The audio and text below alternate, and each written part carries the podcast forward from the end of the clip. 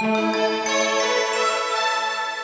following Knowledge at Wharton podcast is brought to you by Vanguard, offering investments designed to help individuals and institutions reach their financial goals. Visit Vanguard.com.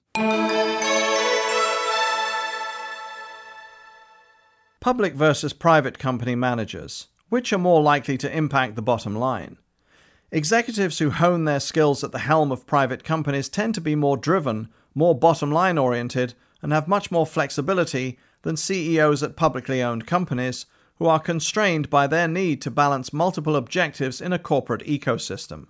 That was the consensus of four panelists who discussed the management challenges at private equity backed firms during the recent Wharton General Management Conference.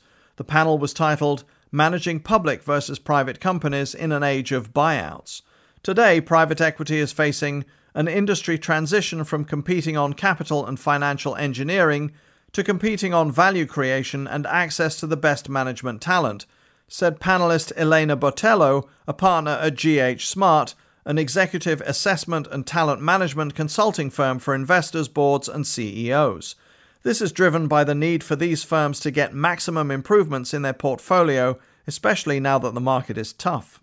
Botelho noted that this affects the way CEOs are hired as well as how top executives perform in an era of increasingly common corporate buyouts. The result is a blurring of the lines between public and private firms, with shifting expectations of senior management. Although the current credit freeze has limited the number of recent private equity deals, the situation has created a unique set of pressures for managers since so much attention from the media and the federal government remains focused on financial performance.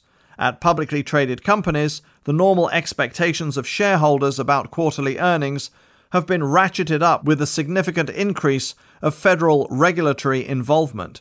But as private equity firms gain more investor interest as an alternative to the public markets, CEOs at private companies find themselves expected to reap quick gains in a rapidly changing environment.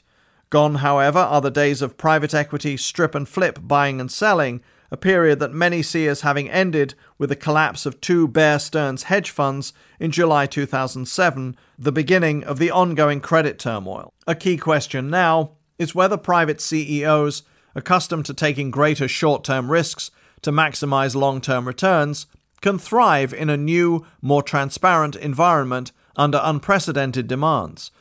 Private equity firms get measured on internal rate of return, which is highly sensitive to the time they hold an investment. So every extra year means they have to drive more earnings before interest, tax, depreciation, and amortization improvements, Botelho said. Before, if they bought the company, took on leverage, and flipped it in two years, especially in an environment where multiples or valuation was expanding, it was a lot easier to show attractive internal rate of return. Now they need to attract the best managers to improve the business. More science than art. According to panelist Mark Brownlee, Associate Vice President at Infosys Technologies, CEOs in publicly traded firms necessarily practice business as more of an art compared to the top executives at privately held entities where expectations and results are uncluttered by the corporate ecosystem. In public companies, this ecosystem comprises their trading partners, shareholders, their public culture and brand, and far too many people to answer to, Brownlee said. At the private companies he has worked with, however, executives don't care about an ecosystem, Brownlee noted.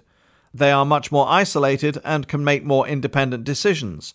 Management teams can be more like business technologists. They understand the science of running a business. With a public company, you need to be the face of the company, dealing with analysts and having a constant interaction with the media. Private companies are great places to be because that's where you can work with people practicing the science of business. Jonathan Su, CEO of New York based 24 7 Real Media, a digital marketing firm, agreed. The comparison is pretty stark, Su said. Running a mid sized company and being responsible for everything makes you tougher than someone entrenched in a large public company. Increased liability for public company executives and enforcement of the Sarbanes Oxley Act, in addition to the comparisons shareholders have made with returns garnered by hedge funds, fair or not, have only exaggerated the distinction, Hasu added. These trends have made public company executives more short term focused on quarterly earnings targets and, in general, more risk averse. For us, the title of CEO doesn't really exist, said Jude Toomer, founder and managing partner at Geminus Capital Partners. When hiring a CEO, I do not look to a public company where a candidate would have a very defined role. At private enterprise, we're looking for someone who can do a lot of different things. Su suggests that the time it takes to interact with a public company's board and its shareholders, what he called a glorified cocktail party that you have on the road all the time, detracts from a CEO's performance. At private companies, quite frankly, if you do well with the bottom line, they leave you alone. Not so with public corporate overlords, he said. Lambs and cheetahs. Botelho stressed that the panel was discussing private equity backed firms, not necessarily private companies in general, and that top CEOs at publicly traded firms can be just as nimble and focused on the bottom line as their private counterparts. Jack Welch is probably one of the best examples, she said. To fine tune the comparison, she referred to a study that G.H. Smart did in collaboration with economists and finance professors at the University of Chicago. It analyzed in detail assessments of more than 300 candidates for CEO jobs at firms funded by buyout or venture capital investors. Candidates were rated on more than 30 specific abilities under three leadership categories. The hard category included leaders who are efficient, aggressive, persistent, and proactive. Soft was characterized as being flexible, a good listener, open to criticism, and a team player. The third group was neither particularly hard nor soft, but seen as being persuasive, organized, analytical, and calm. These are all positive traits, of course, but the hard and soft candidates were later redefined as cheetahs and lambs, making it clear which group made for better performers in terms of the bottom line. A surprising finding of the study was that buyout investors are twice as likely to invest in lambs, probably owing to their interpersonal skills and the level of comfort they instill. The cheetahs made board members nervous with their aggressiveness and willingness to move forward without waiting for direction. The success of the candidates who won the jobs at the firms GH Smart studied was determined in two ways, depending on if the CEO was still in the job or had left. If still with the firm at the time of the study, success was measured as meeting or exceeding targeted EBITDA. If he had exited, an attractive return on the investment was deemed successful. The bottom line?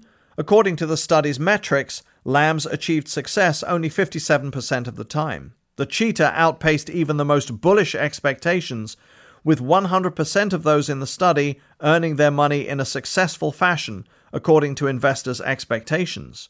Where the cheetahs really spiked was what we call pep talk persistence, efficiency, and productivity, Botelho said. They drove hard, made the right decisions, and went at it pretty relentlessly. The other group is the one we like to have dinner with.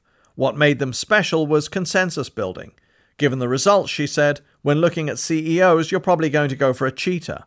Later in an interview, Botelho said she would never suggest that the best public company CEOs are not talented, driven, and bottom line oriented.